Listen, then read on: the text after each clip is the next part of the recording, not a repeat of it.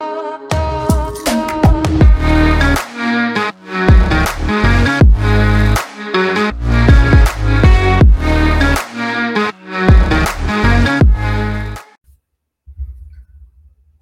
what's up, people? Welcome back to the Over 90 Minutes podcast and welcome back to the second week of season one montage clips. This week, we've got another great four clips for you from previous episodes across the previous season. It's been such a fun season. I had so much. I can't wait to get season two started. We're just getting the guests together, we're getting everything lined up and sorted, making it better for you guys to enjoy it. So let's get started right into this week's episode. This week, we start off with a clip from our, one of my favorite episodes, which was with Ryan Mania, the successful jockey, Grand National winner, and he tells us all about that eventful day. So let's get right into it and let's go. We'll get started.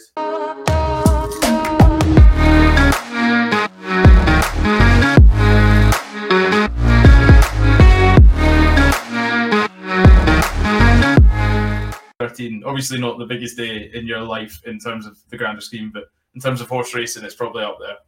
So. Right. And, and we've touched you've you've done well to sort of tease little parts and now I get to ask all the questions back to back so that's quite good.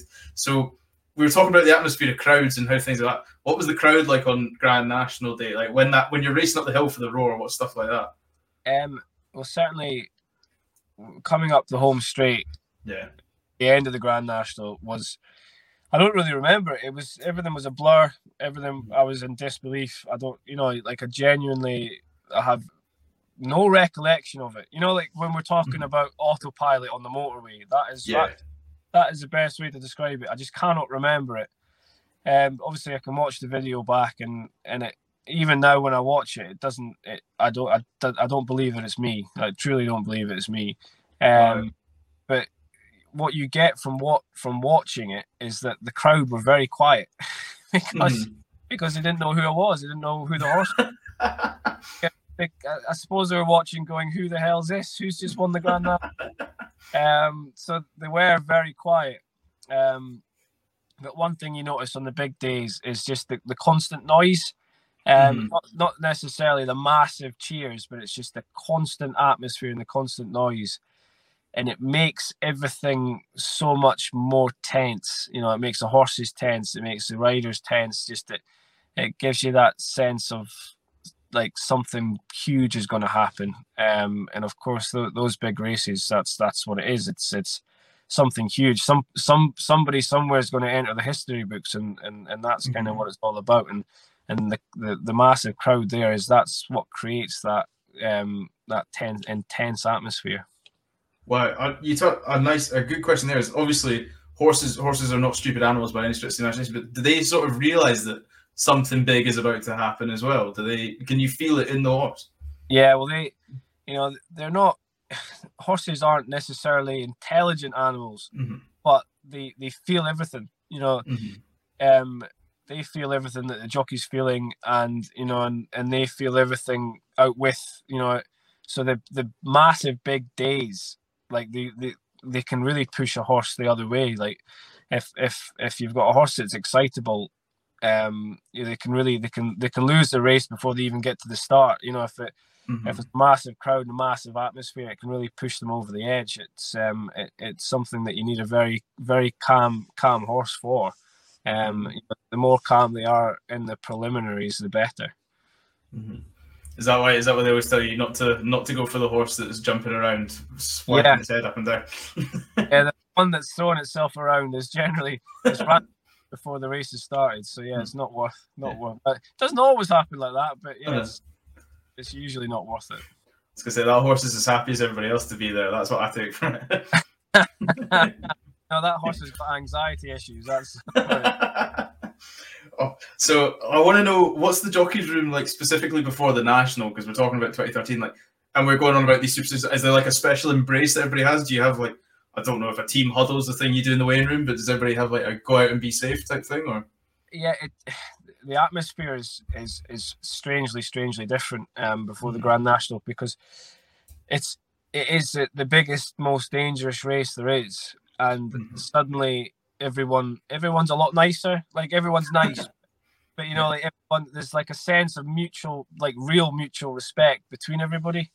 Mhm. Um, and, you know, and everybody's saying best of luck, best of luck, you know, and and um, and you know, you're really it's it's really a race that you really are all you're sort of in it together. Like certainly beforehand, um, it's it's a strange togetherness. It's it's hard actually to explain. It's something that you just you know you feel when you're when you're in there, and um, certainly it, it everybody becomes a bit more intense, and you know like your quiet jockeys suddenly they become a bit louder, and your louder lads they become a bit quieter, and and. Mm-hmm. It's um it de- it's definitely a completely different atmosphere than than than any other day.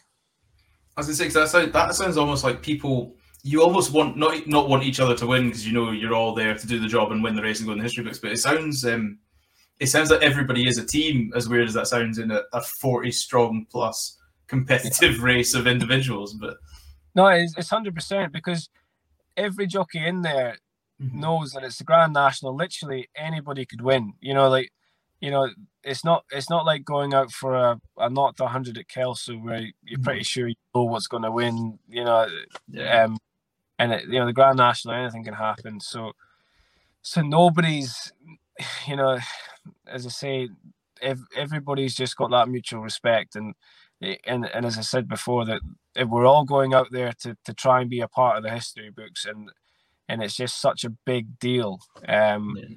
That yeah, everybody's just yeah, in a in a sense, you you are, you have got that team feeling. Like, you know, I'm I'm lucky enough to, to have still played rugby at senior level and and and be a mm-hmm. part of a team, and I, I enjoy being part of that team, and and that is what it's like on Grand National Day. It's it's it's like you are you're all patting each other on the back before you go out, and there's no other race like that. You don't do that for any other race, and mm-hmm. except that day, and and yeah, it's it's um it's really nice. But but don't get me wrong. As soon as the tapes go back, it all changes. the blinkers go on, so I didn't mean any of that. I'm going. yeah, exactly. No, quite right. Hey, uh, like we said before, we're all competitors trying to win at the end of the day. Yeah, absolutely, absolutely. So I know, I know you said you don't really remember going up the the home straight, but what was that feeling like when obviously when all, as we said, all the cameras suddenly turned towards you and you're you're Scotland's prodigal son? What's that feeling like when the winning feeling when somebody goes, Ryan Mania, you've just won the Grand National? I was I was waiting for the stewards ding dong to go and say, "Oh, actually, no, you haven't won. Someone else has won." it turns uh, out he's missed a lap. He's just run up the home straight. you missed a fence down there somewhere. I don't know how you managed. Um, look, it, it was it was amazing, and just it was just madness. You know, like you you get people from everywhere, and you get into the into the into the winning the winning enclosure, and everybody's there. There's no space to think to, to do anything. Um, and then you're hus- you know, you weigh in, then you're off into the press conference, and it's just like I didn't get back into the weighing room, into the changing room for mm-hmm. like an hour.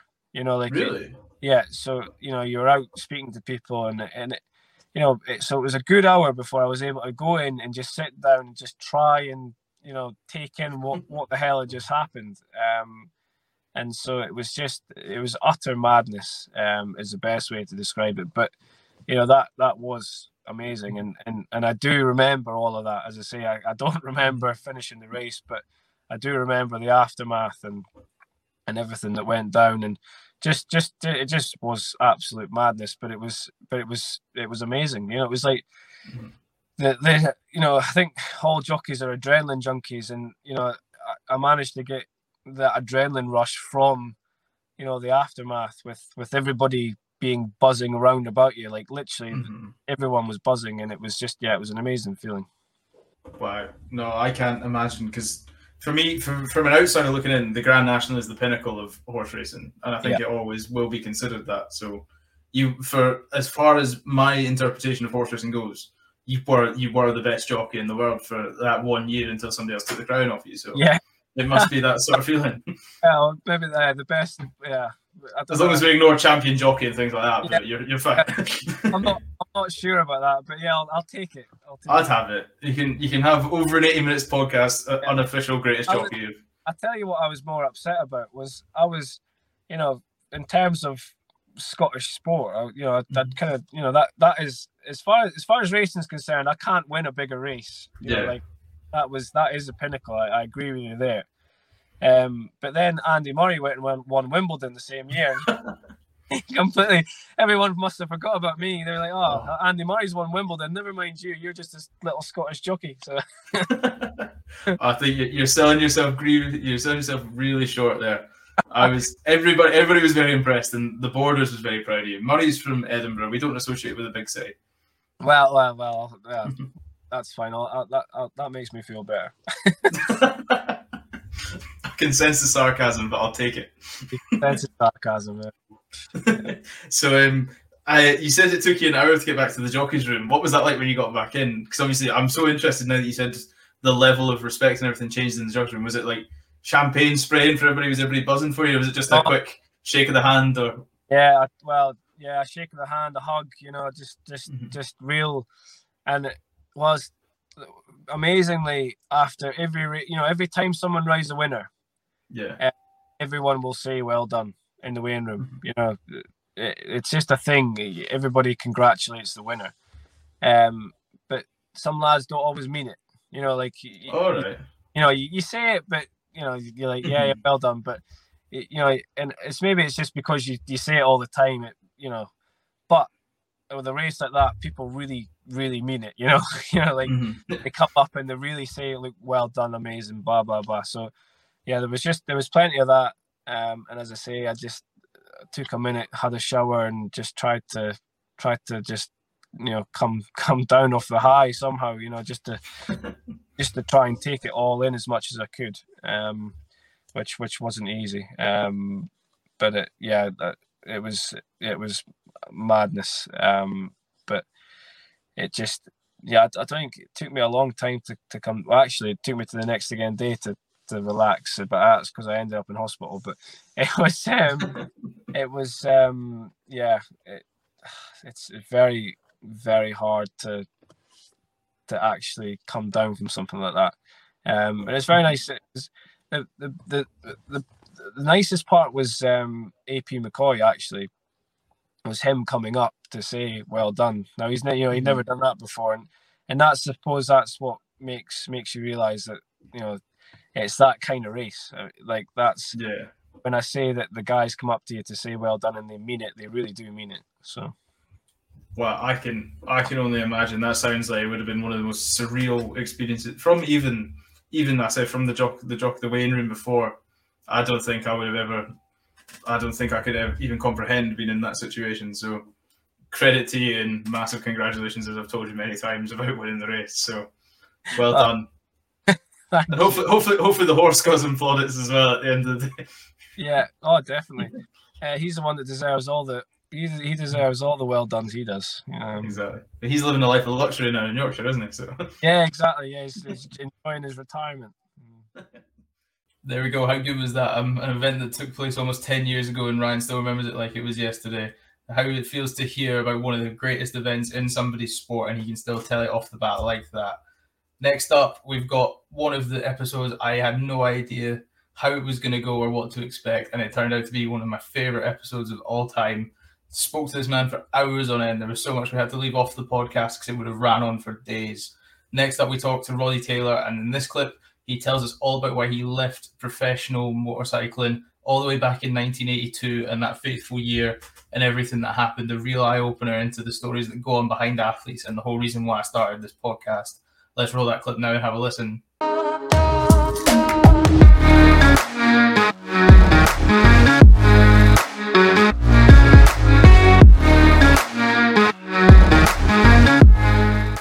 Amazing. So I want to touch on 1982, as you said before I stopped you the first time, and like you said, it was. I don't want to tell the story because they're your words, and I want you to share them. So, if you wouldn't mind picking off in 1982, or how you? Yeah, big big part of my life.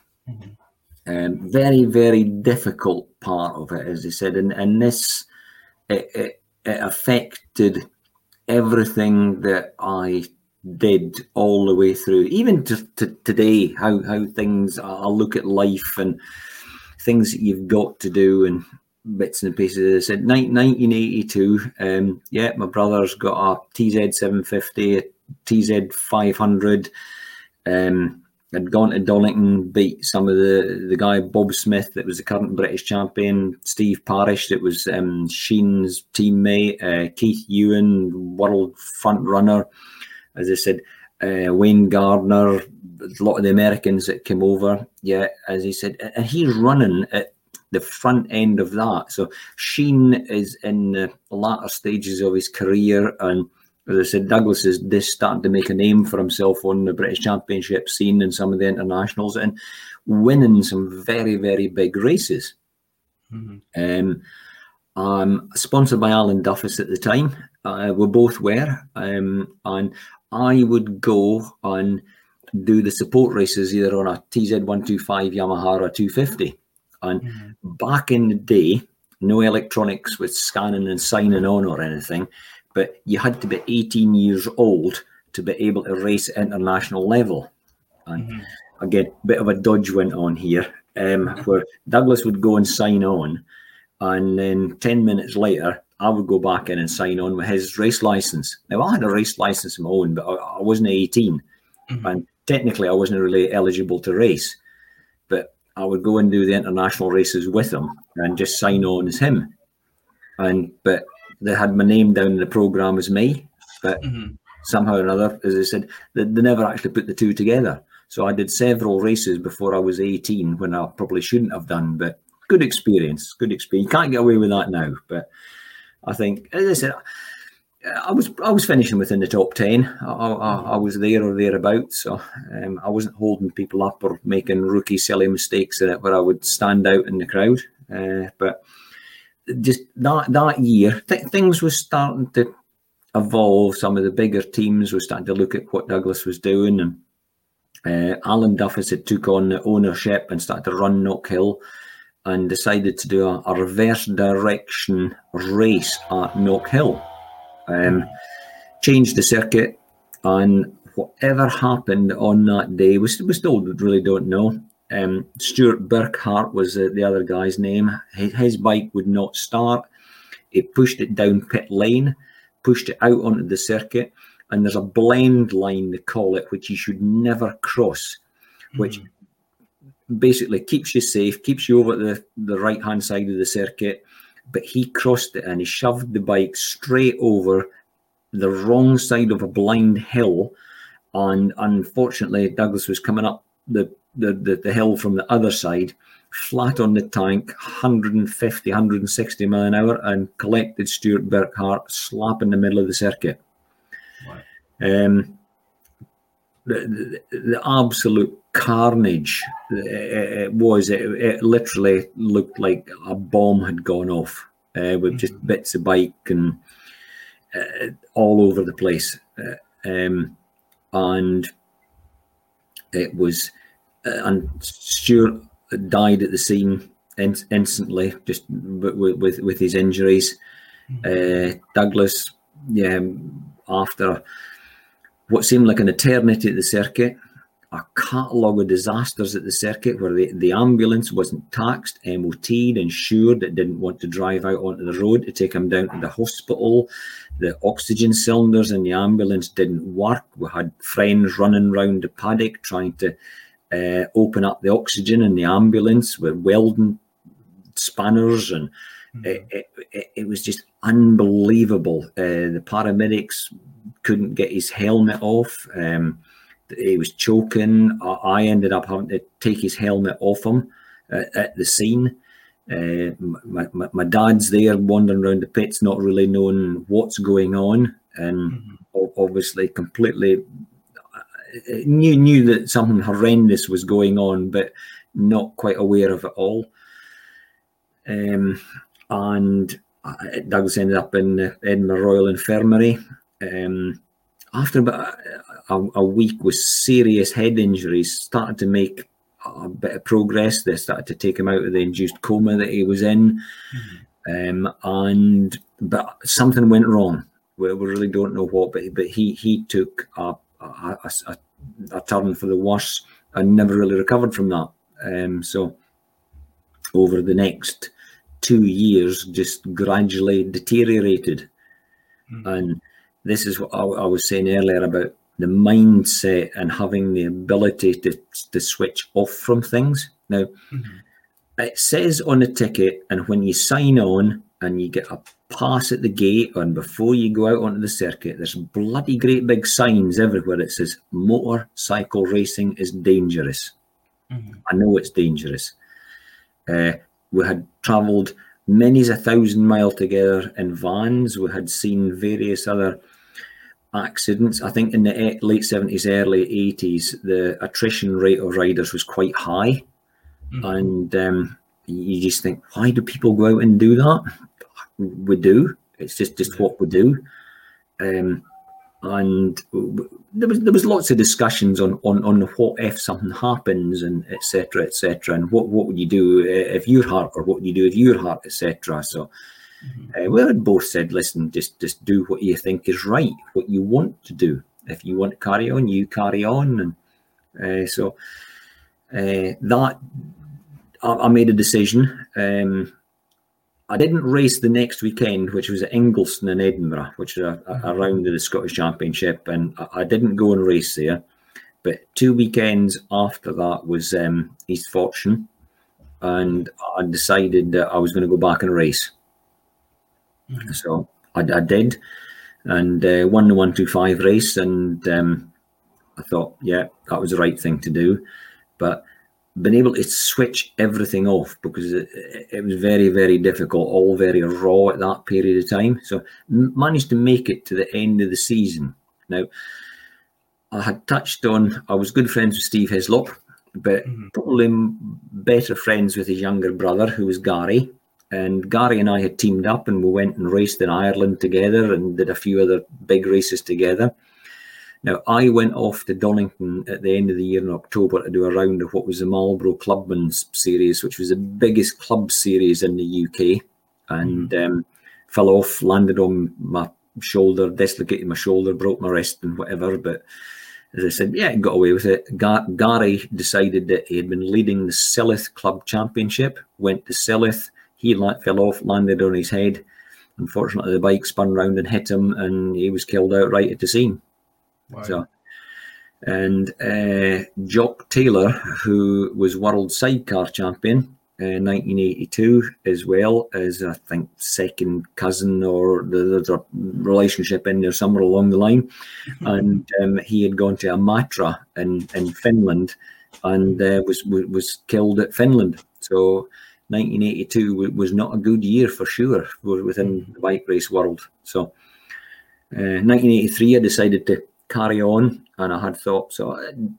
Alan Duffus, I think, was very, very upset by the whole thing, blamed himself for it, for providing the bikes, providing the circuit. Mm-hmm. Um, I look back on it, it, it, was nothing more than a bizarre chain of events that he could have stepped off the road and been hit by a bus. Mm-hmm. And for whatever happened, Stuart Birkett, the bike not starting, why he pushed the thing to the wrong side of the line, what the marshal was doing to let him out, uh, why they changed the circuit direction. As I said, too many ifs and buts. It's just one of these things that happened. And would you have said, is it, is it because we were motor racing? No, I, no, I can no. rationalise it and go, do you know what? You could have been hit by a brick dropping off a building. It was bizarre. It was so bizarre as that. It wasn't anything to do with the fact that we were motor racing. It was just a bizarre chain of events, and, and that's what happened. So, 1983, um, started to look at what it was I was going to do. I still had the 125 Yamaha. Um, along came Davy Christie, who had said, I've got a spare bike. And he gave me a 350 Yamaha. So in 1983, whilst I can only describe as watching my brother slowly die, I won the 125 and 350 Scottish Championships. Um, Simultaneously? yes, in the same year. Yeah. Um, and uh, there was all sorts of things going on. And I remember one of the races, it might have been in 84 by this time, but I was certainly vying with Howard Selby for the Scottish 350 Championship. Mm-hmm. And we were tied on points going into this, the, the second last round. And he went on to be European champion and, and, and all sorts of. Said Howard, fantastic career that he had, but I'm racing it against him in the 1980s, and um, I was sitting on the bike at East Fortune, on on the dummy grid, all ready to go out to sort of do battle for the, the Scottish Championship, and this this unknown girl comes up to me and says, "Oh well, good luck, Roddy. I uh, hope you do well. It's an awful shame about your brother, isn't it?" And no. I'm sitting there on the on the grid just before I went out, and the guy that was mechanicking for me at, at the time, um, Hamish, I, I, just handed him the bike and kind of just wandered off and um, had a had a uh, I don't know, I just bloody had a serious word with myself in my helmet and had just just is he said sometimes as he said take a breath, get a grip, and as I said, put the monkey back in its box. The chimp, the chimp back in its box. Yeah, it was yeah because it, it was out screaming for sure. It, it, it was out, and um, I didn't win the race, but I'd finished second to it. But I didn't really lose out on any points. Didn't make any mistakes or whatever. But that that that was a real tough moment where you mm. think, why am I here? Why am I doing this? And went to the last round in at Knockhill, and we were exactly tied on points and it didn't matter if I was going to finish. Um, if I had crashed and didn't finish, I was still going to finish second in the championship. If I beat Howard, I was going to win the championship. Or if he beat me, he would win the championship. Or if he crashed, it didn't matter. He was still going to finish second. There was nobody within a, the points close enough to do us any real harm. So it was just down to him and I. Mm-hmm. And um, as I said, with everything that was all going on, uh, the guy that sponsored Howard was Jim Bald and um, Dave Dave Christie, the fellow that sponsored me, and there was a big big group of people, and there was some of this only came to light after the event. But mm-hmm. anyway, I started the race. Howard got away a long way in front of me. I got held up on the first lap. Um, I think it was about a 15 lap race or something like that, and um, the first five laps didn't make any inroads into him at all there was maybe about a, a five second gap between where he was and where I was, and we both run around about the same kind of speed.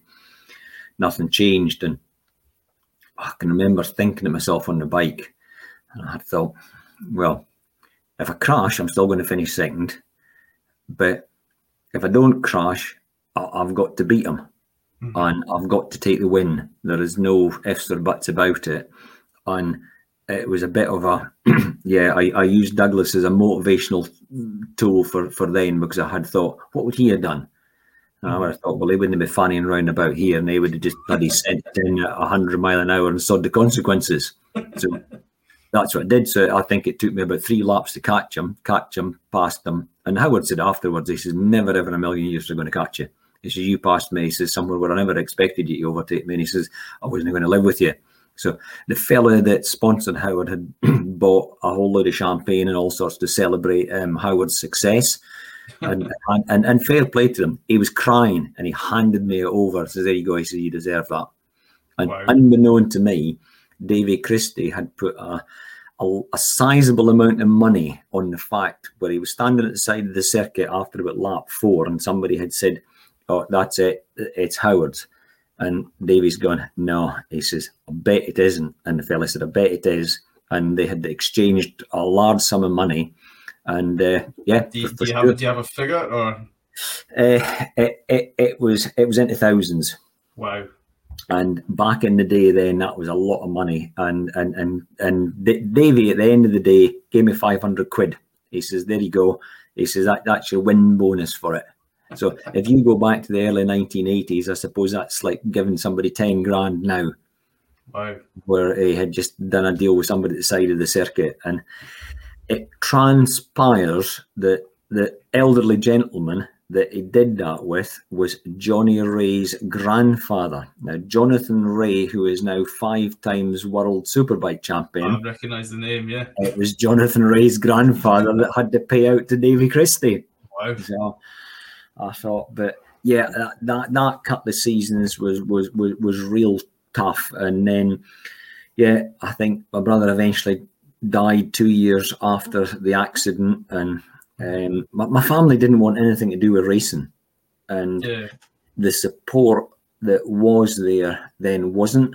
and I was almost going against everything. With they, they didn't say don't do it, but they certainly didn't make things easy for me to race. So so I, I did it on my own, mm-hmm. and but I, I, was very very fortunate because I had some very good friends round about me who I'm still very very good friends with to this day. Uh, Ian Wilson uh, went to school with him. His son is now World Downhill Mountain Bike Championship. Um, Reece Wilson. I know, so, the, I know the name. I'm trying to think if he's the one from around here.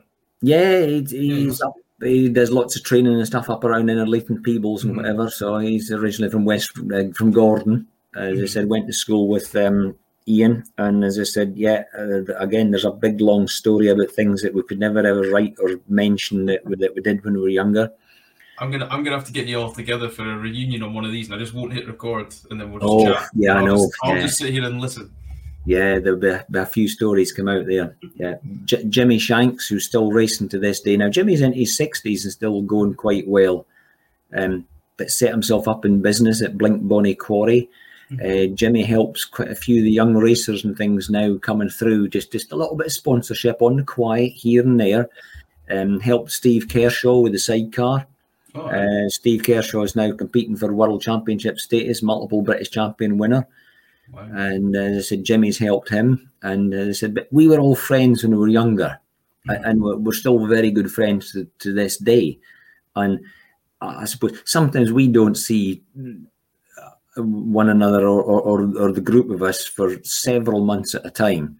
But if we go back at Christmas or the middle of the summer or whatever it is, as you said, we, we meet up and, and it doesn't take very long to just carry on where we were left off. So the mm-hmm. witty banter, uh, good light-hearted piss taking, and everything else, it, it, doesn't take long to all spring back into life. Where, um, well, as we call him, Ian, Ian, and things came to East Fortune.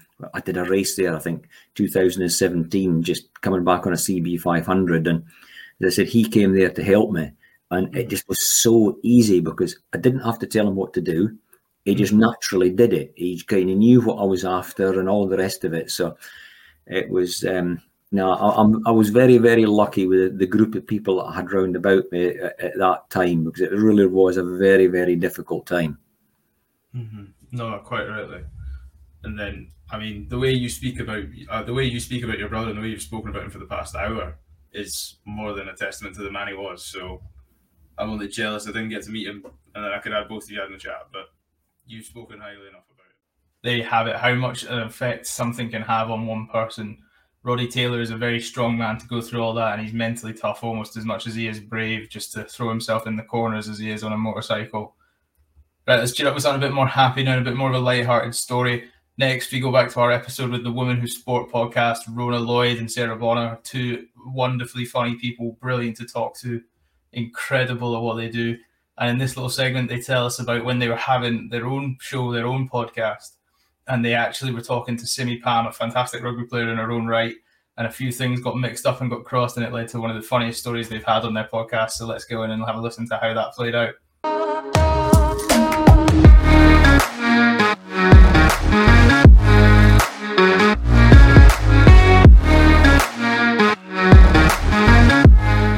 Sarah and Rona, they've graciously agreed to come on my podcast. They're actually two very talented podcasters themselves. I really like listening to their podcast. I've been telling them that for a while. A really good one is the episode with Simi Pam. I genuinely almost spat coffee over my screen at my office when she was talking about discrimination and being silenced, and Rona accidentally slams the mute button on her, and it was the best like 20 seconds of the 2021 for me what was that? What was that like when you said? Was that one of the moments where you're just like, I want the world to swallow me whole right now? So I think she literally said, as a black woman, I feel like my voice is often silenced, and then I press the mute button. Like I did, yeah, tried to mute myself to take a drink, accidentally muted her. Then like didn't really realize, and then maybe like ten seconds later unmuted her, and she just continued. And then I had to be like, and because you have to request somebody to unmute, so I had to be like, please, Simi, unmute yourself then basically once she finished speaking, I was like, I'm so sorry.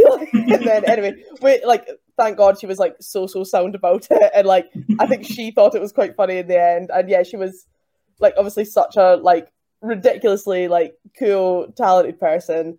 Um, and I yeah I muted her on our podcast. Brilliant. The best, the best bit about that is I want to know, Bonds. What were you? Because what were you thinking, just as like a witness? Because you must have just been going, "Oh, somebody's making some great points. It's gonna be really good." And just like, "Oh no, my headphones are broken. I can't hear anything."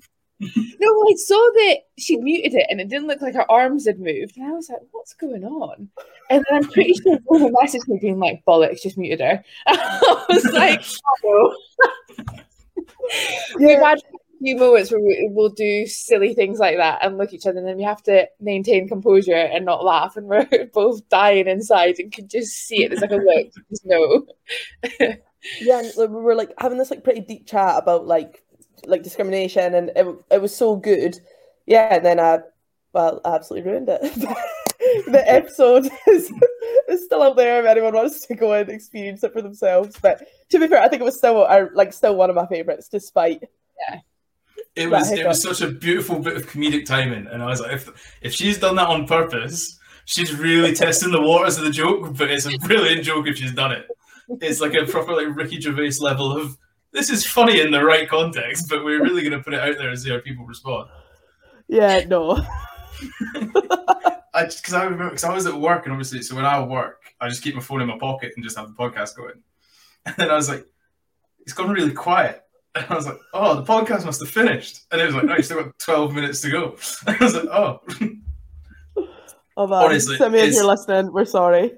Simi, it was, don't worry, it was a very good, and your point came across very well. Like, it was a it was a brilliant metaphor. You've just got to be like, you're on that higher English level of, like, the curtains were blue because he's sad, not because the curtains were blue level. That's what you've just got to tell people. You were really getting the point across.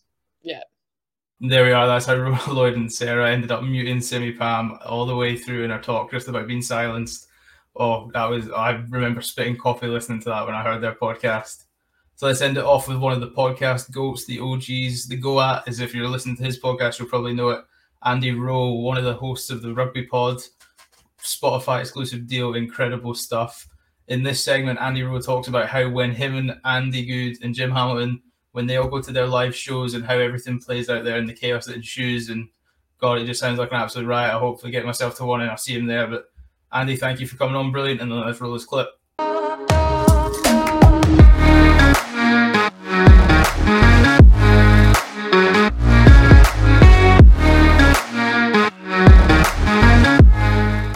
Right, quickly, quickly before we go, because forget I've only just realised I've looked at the timer and I'm taking up a lot of your time. But you, like you said, not many other podcasts, not many other podcasts have live shows, and little that they sell out, and they're almost like a party with three guys with microphones in the middle. So, what's it like doing a rugby pod live show? And is there is there any standout memories that you can remember?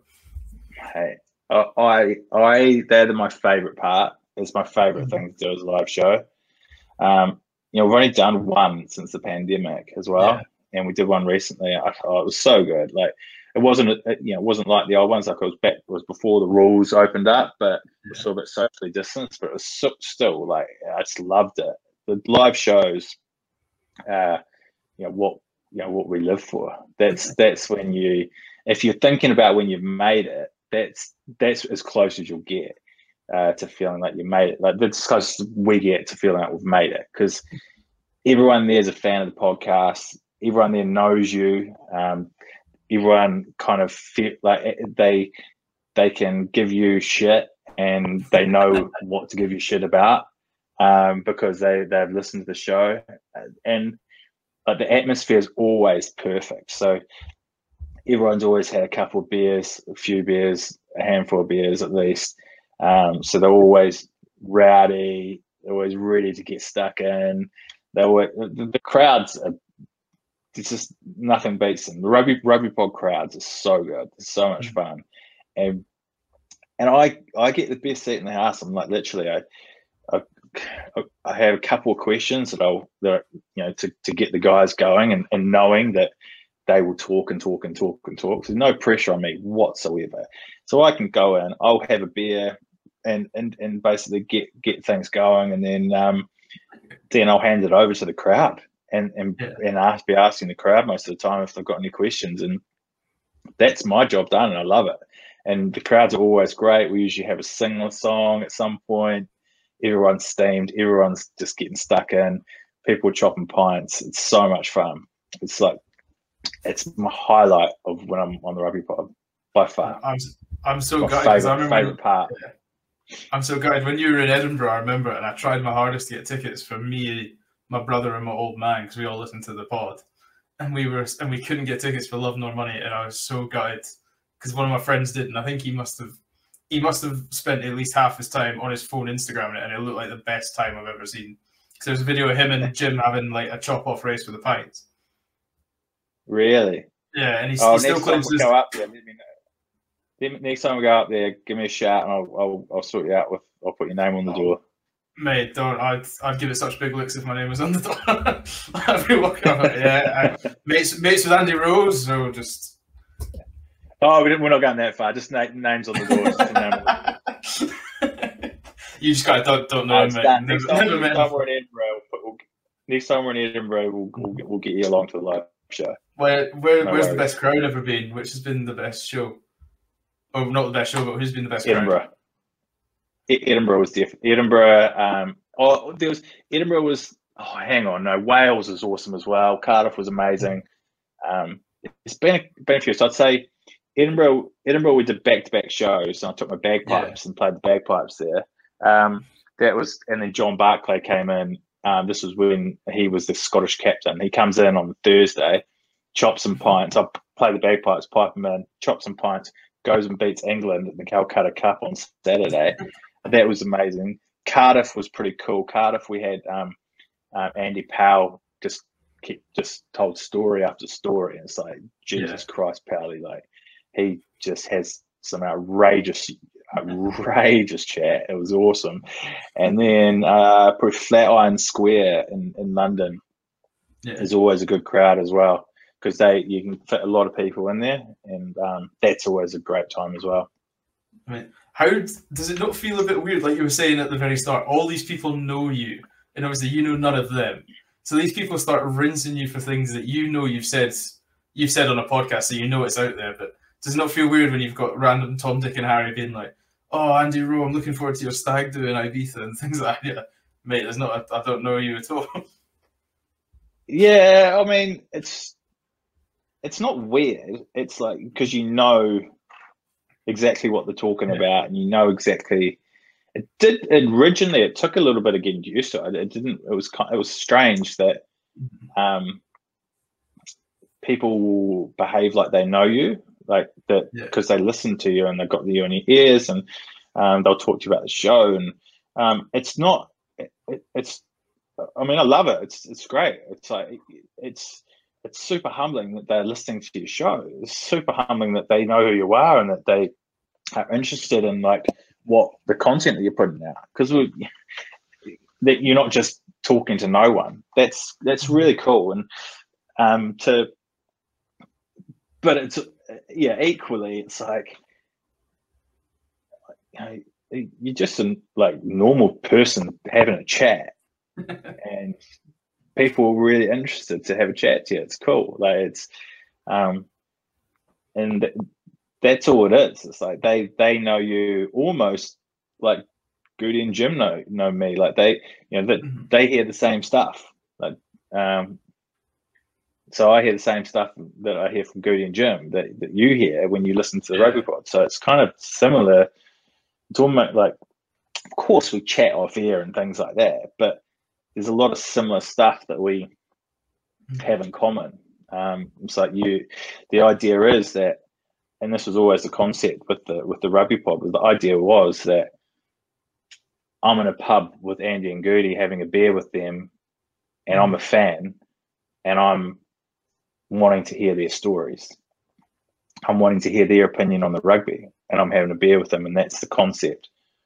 So if people feel like they have they have had a beer with Gertie and Jim, and hopefully me a little bit, then then that is absolutely job done, and that's that that there's no higher praise. Like that's what that's what we're looking for. Yeah. Is, has anybody has anybody ever said something that you've forgotten you'd said on the podcast? Like somebody's been like da da da da da, uh, and you've just gone, how the hell do they know about? Oh shit, yeah, I remember saying that now.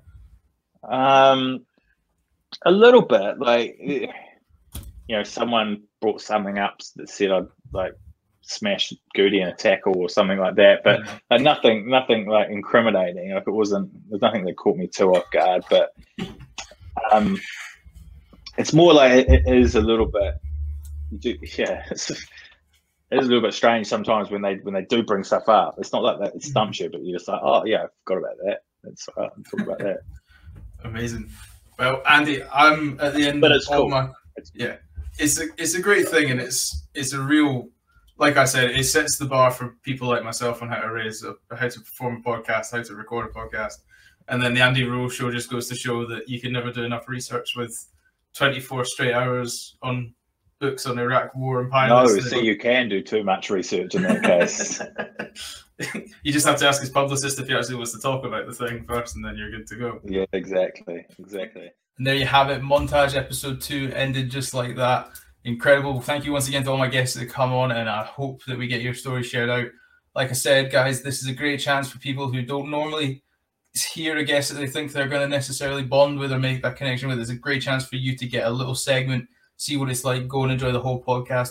As usual, if you want to see any of the clips, the vast majority of the episodes, and hopefully by the time this is actually out, all of them will be fully up, all thumbnail, detailed, titled, and on the YouTube channel, so you can go and watch little snippets here and there. Just dive in and out as you please to each episode. So thank you very much for watching. Like, subscribe, leave a leave a rating. Make sure everybody knows about it, and then we're gonna get season two, and we'll see you again next week. There is another montage next week, so stay tuned for that.